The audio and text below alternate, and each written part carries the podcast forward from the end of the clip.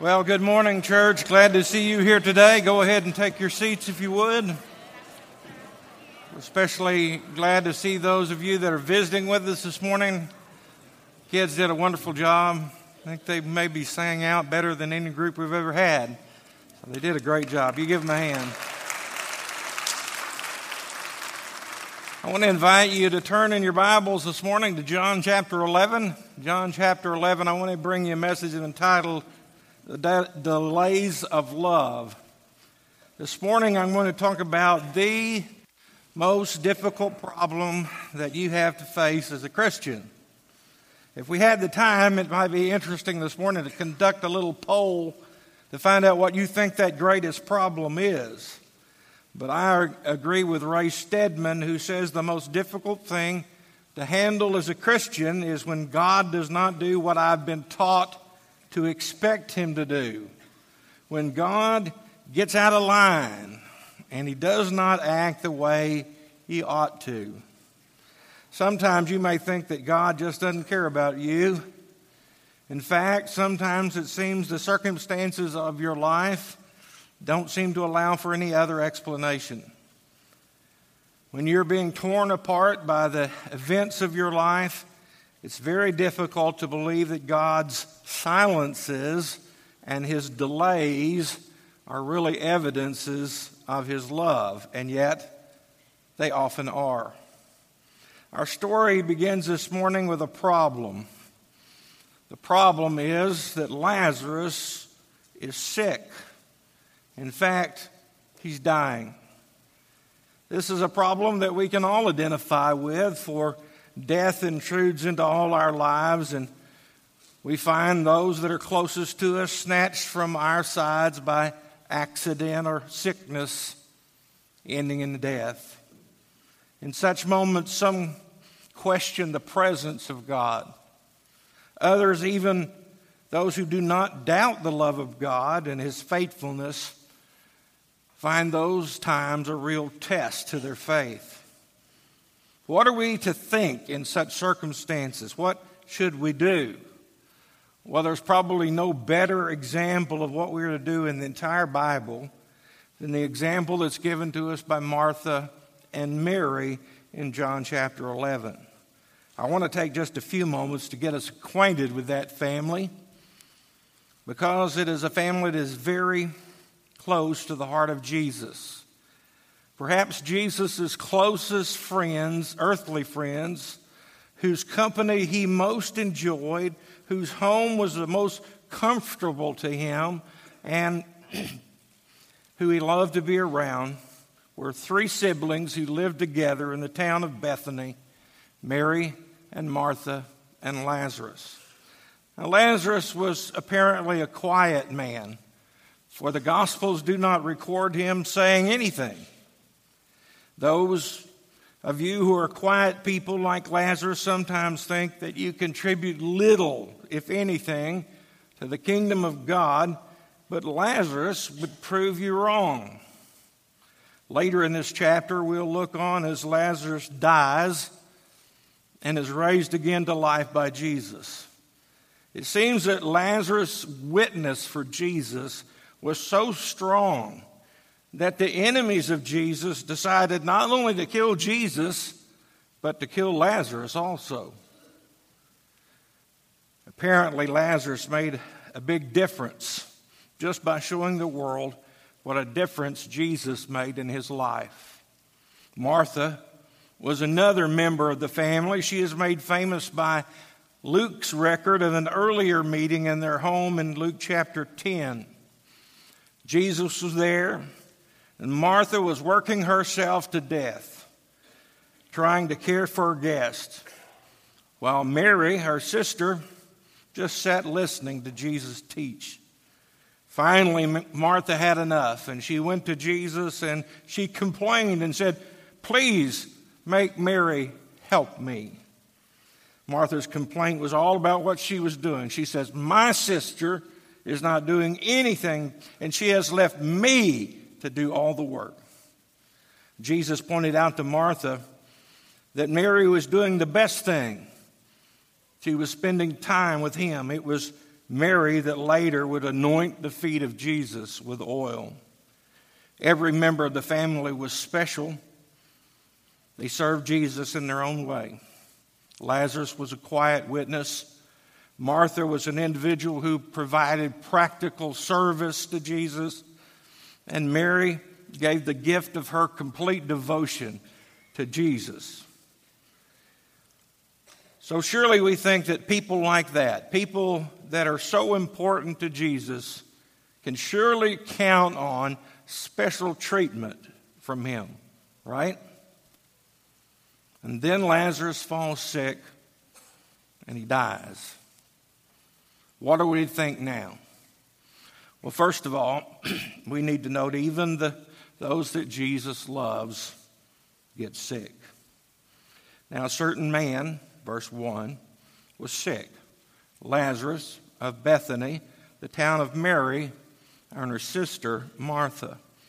And then verse number 3 Therefore, his sister sent to him, that is to the Lord, saying, Lord, behold, he whom you love is sick. I wonder just a little bit if the sisters themselves were surprised that this was happening to their family. You'll notice in the text it says that the message they sent said, Lord, behold, behold, he whom you love is sick. Now, some English translation live, leave out the word behold, but it is there in the Greek. I think it expre- that it expresses surprise that this is happening to their family. And if, if that's what they thought, and perhaps it is, they should not have been surprised. We're told twice in this text that the Lord loved Lazarus and his sisters. So we are forced to note that sickness comes into every home, even including those whom Jesus loves. Although Jesus loved Lazarus, it did not prevent his sickness. You know, this ref- refutes a popular but erroneous teaching in our day that it is always God's will for every believer to be healthy and wealthy. This spiritually destructive heresy entices those who are suffering, suffering from disease or poverty, that if they will just believe in Jesus, if they'll just believe in Jesus, He'll provide for them in miraculous ways, usually predicated on giving to the false teacher's ministry. If, however, the healing doesn't come, then they teach it's because of your lack of faith that you did not receive a healing. It's hard to conceive of a doctrine that is more harmful and heartless. So, does that mean that believers have no advantage over unbelievers? No. Christians have the privilege of prayer. The sisters of Lazarus in their home take that need to the Lord Jesus. First of all, I want you to know they made their need known. No doubt the sisters had already done everything humanly possible for their brother. They had given their brother whatever medicines were available at the time. They no doubt had consulted with a physician. But we really aren't doing everything that we can do for those that we love until we pray. Christians should make use of medical care whatever's available, but we should never forget to make our needs known to the Lord. The psalmist says in Psalm 46 1, God is our refuge and strength and a very present help in trouble. Notice also the basis on which they made their request. They didn't make their request on the basis of how much they loved the Lord or how much Lazarus loved the Lord, but on the basis of his love for them. The sisters did not say, Lord, he who loves you is sick, although it is, of course, true that Lazarus loved Jesus. But rather they said, Lord, he whom you love is sick. I think it's comforting that our requests are not made on the basis of our love for the Lord, as weak as that may be, but rather is made on the basis of His love for us. That is not to say that we don't love the Lord, but just to say, just a recognition that not in a million years could we lo- our love for Him be as great as His love is for us. And third, I want you to notice they didn't tell Jesus what to do. Now, we can't deny that implied in their request, they assumed that Jesus would do one of two things. He will either come as quickly as he can, or he will send word by a messenger that he's coming shortly. But that's not what happened. They did not claim Lazarus' healing by faith. They did not command Jesus to do anything. They did not command Jesus to come and heal their brother. We know the word of faith in our day teaches people that we can command God to carry out our wishes like God is some kind of a personal genie. They say, just speak the word and it will become so. That's utter nonsense and presumption on an astronomical scale to believe that you can command the God of the universe to do anything. What we need to do is recognize that God has a purpose and a plan for our lives. In verse 4, it says, When Jesus heard that, he said, This sickness is not unto death, but the glory of God the Son of God may be glorified through it. Now, at first glance, that may cause us to question whether Jesus really knew what the situation was here. After all, just two days later, Jesus is going to tell his disciples that Lazarus is dead. How can Jesus now say that Lazarus is not sick unto death? The answer is based on Jesus' power and on his intention to raise Lazarus to life again. Whatever affliction the Lord may be pleased to allow us to endure, Jesus knows that it doesn't lead to death, but it leads to eternal life. There is a resurrection awaiting every believer. Even our bodies will be raised to life again. Whenever a Christian dies, Fellow believers can and should respond by saying, This does not lead to death. He or they will be raised. This verse would answer all those who state that sickness is never the will of God for a believer. Those who would say it is wrong for him to be sick, that is the, due to a lack of faith on their part, or because of some hidden sin, or because of the judgment of God. But the words of Jesus about Lazarus are unmistakable. Not all sickness is a sign of unbelief or a lack of faith. Such a position is not only unscriptural, but hurtful and dangerous. Thank you, Malachi. Not only do those who even Jesus loves get sick, but secondly, God's timing is frequently different from ours.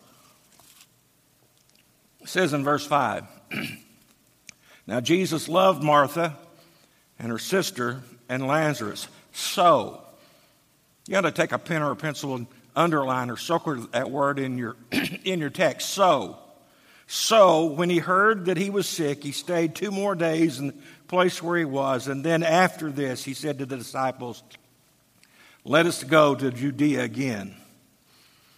Verse 5 begins by telling us that Jesus loved Lazarus and his sisters. And then verse 6 begins with a connecting word, so, or in the King James Version, therefore. Or we might translate it with the word because. As hard as it is to conceive, the Bible says that it was because Jesus loved this family that he did not immediately make his way to Bethany.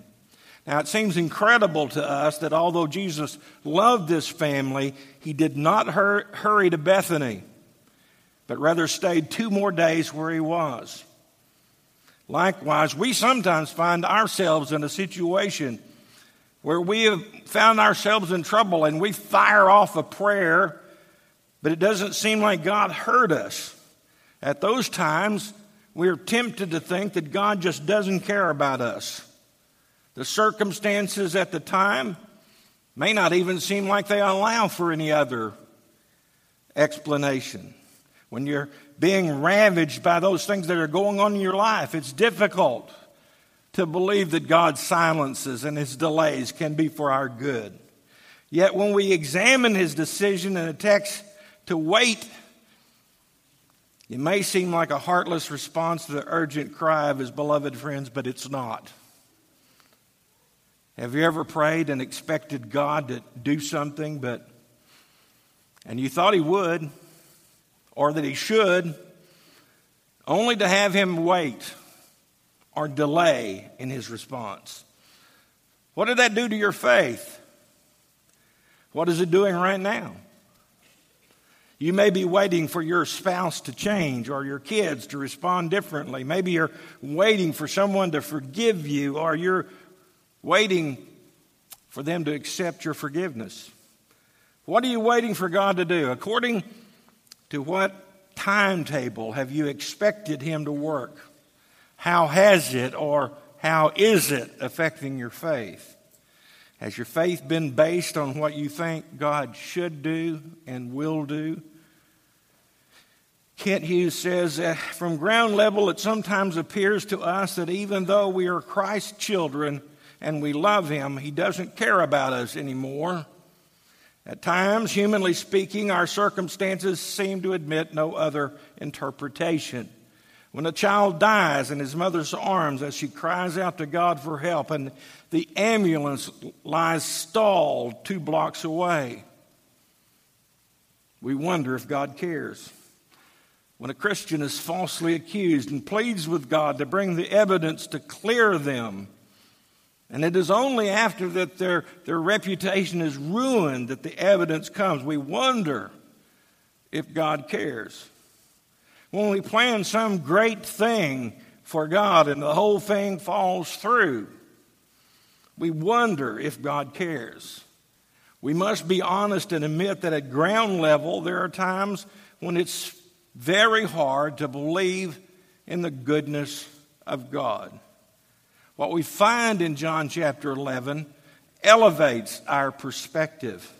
It explains to Christians that no matter how it may appear, these unexplained de- delays are delays of God's love.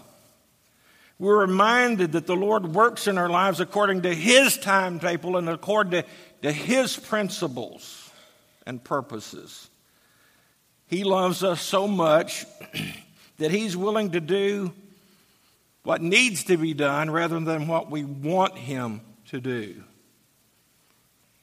No set of circumstances, including God's seeming silence and delays, are evidence of His abandonment. We seem to be drawn over and over to Paul's reassurance found in Romans chapter 8, where he says, Who or what shall separate us from the love of Christ? And then he goes on for the next few verses, noting that nothing in this world or in the next will be able to separate us from the love of Christ. Our death or of our loved ones, even if it should be sooner than we expect, does not reflect unfavorably on Jesus' concern for us. And then we need to note that God is more concerned about our character than he is about our comfort. Why then does God allow adversity in our lives? That is a question that we all ask. Why? Well, we ought to believe because John says Jesus loved Martha and his sisters and Lazarus. Part of the purpose was changes that Jesus wanted to make in the character in the character and lives of Lazarus and his sisters. Jesus wanted Lazarus to be a witness of his divine glory, and for that to happen, it required that he be raised from the dead. He wanted to see Martha's attitude transformed so that her service came from devotion rather than duty and obligation. And as for Mary, he wanted to continue to deepen her faith. How her faith must have surged when her brother came walking out of that tomb. Not only is God's timing frequently different than ours, but even when God says no, it is for our good. Have you ever prayed for something or someone expecting God would or should answer favorably only to have Him say no? Have you prayed that your marriage would be restored and had it end? Have you ever asked God to heal someone only to see them die? Have you asked God to change someone's heart only to watch them fall deeper and deeper into rebellion? Have you asked for God to restore a friendship only to have that door slammed in your face? How is that and how is that affecting your faith? Martha and Mary must have been clearly mystified as to why Jesus is taking so long in getting back to Bethany. If not to cure Lazarus, at least to be with the family and to comfort them. They probably went outside every hour to see if the Lord was approaching. And then they go back into the house where Lazarus was, and Lazarus would be slipping slowly more and more away from them each time. They go back out to look again for Jesus. Each day they watch the road looking for Jesus to come. One day comes and goes. No Jesus. Second day comes and goes. No Jesus. These four days have been especially difficult for them, but then Jesus came. In John chapter 11, verse 17, it says So when Jesus came, he found he, that is Lazarus, had been in the tomb four days. Now, some people suggest that the reason that Jesus delayed his coming was that he wanted Lazarus to die. After all, a resurrection is a greater display of God's power than a healing. I think it's hardly likely that Jesus would have put his friends through that kind of trauma simply in order to accomplish a greater miracle as opposed to a lesser miracle. I don't think that's consistent with the character of Jesus. Leon Morris explains it this way When Jesus finally gets to Bethany, Lazarus has been dead for four days. It would have taken the messengers a day to walk from Beth- Bethany to the region beyond Jordan where Jesus and his friends were. Then there were the two days after this that Jesus remained there, and it would have taken him and his companions yet another day for their journey to Bethany. What does all that mean? It's clear that Lazarus must have been dead by the time the messengers arrived to tell Jesus. Indeed, Jesus said that was so in verse 24. There is no question of delaying until Lazarus should die. He was dead. And when, when Jesus got the message, and the delay was only in order that he waited for the right time. I want to close this morning with an illustration. Stories told that a woman was overwhelmed with grief as she approached her church on Sunday morning after her mother had died that week. Just outside the door, a seven year old boy met her. And with tearful eyes, he looked up at her and he said, I prayed for your mother, but she died. And for a moment, that grieving woman wanted just to hug him and to cry with him, but she could see that he was sincerely disturbed because he thought his prayers had not been answered. And so she silently prayed for wisdom, and then she said to the boy, you wanted God to do his best for my mother, didn't you? And he nodded slowly. Well, God answered your prayer. His best for her was to take her home to live with him. The boy's eyes brightened and he replied, That's right. He did. And then he ran off to meet with his friends, content that God had taken her to heaven. This sin, this life, death we all experience, but for the Christian, it doesn't lead to death, it leads to eternal life. Let's pray.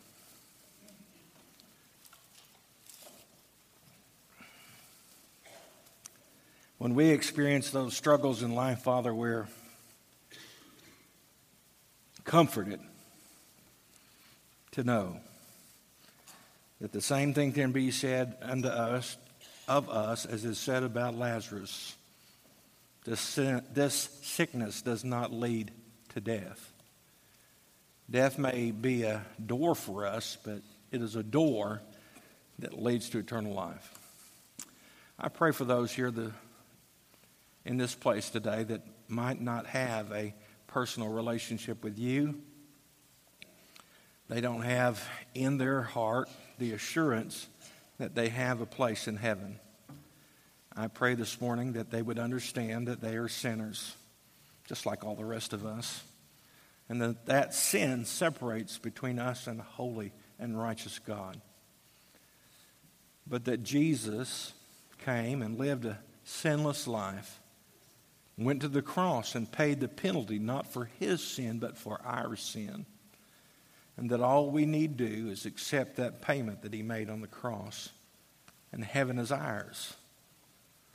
From this moment on, we know that we belong to you. We're part of your family, and we're headed for heaven. If there's one here that needs to do that this morning, then Lord, I pray that you speak to their heart. I pray you'd speak to every believer here, some of who have been tested this week. And maybe they've been tempted this week to think that you don't care about them. Help them to understand that your delays, and even your silences does not, do not mean that you do not love us. You have a purpose for us and through everything that is in our lives. Father, we pray that our lives and our testimonies would bring glory to you. For we ask it in Jesus' name. Amen.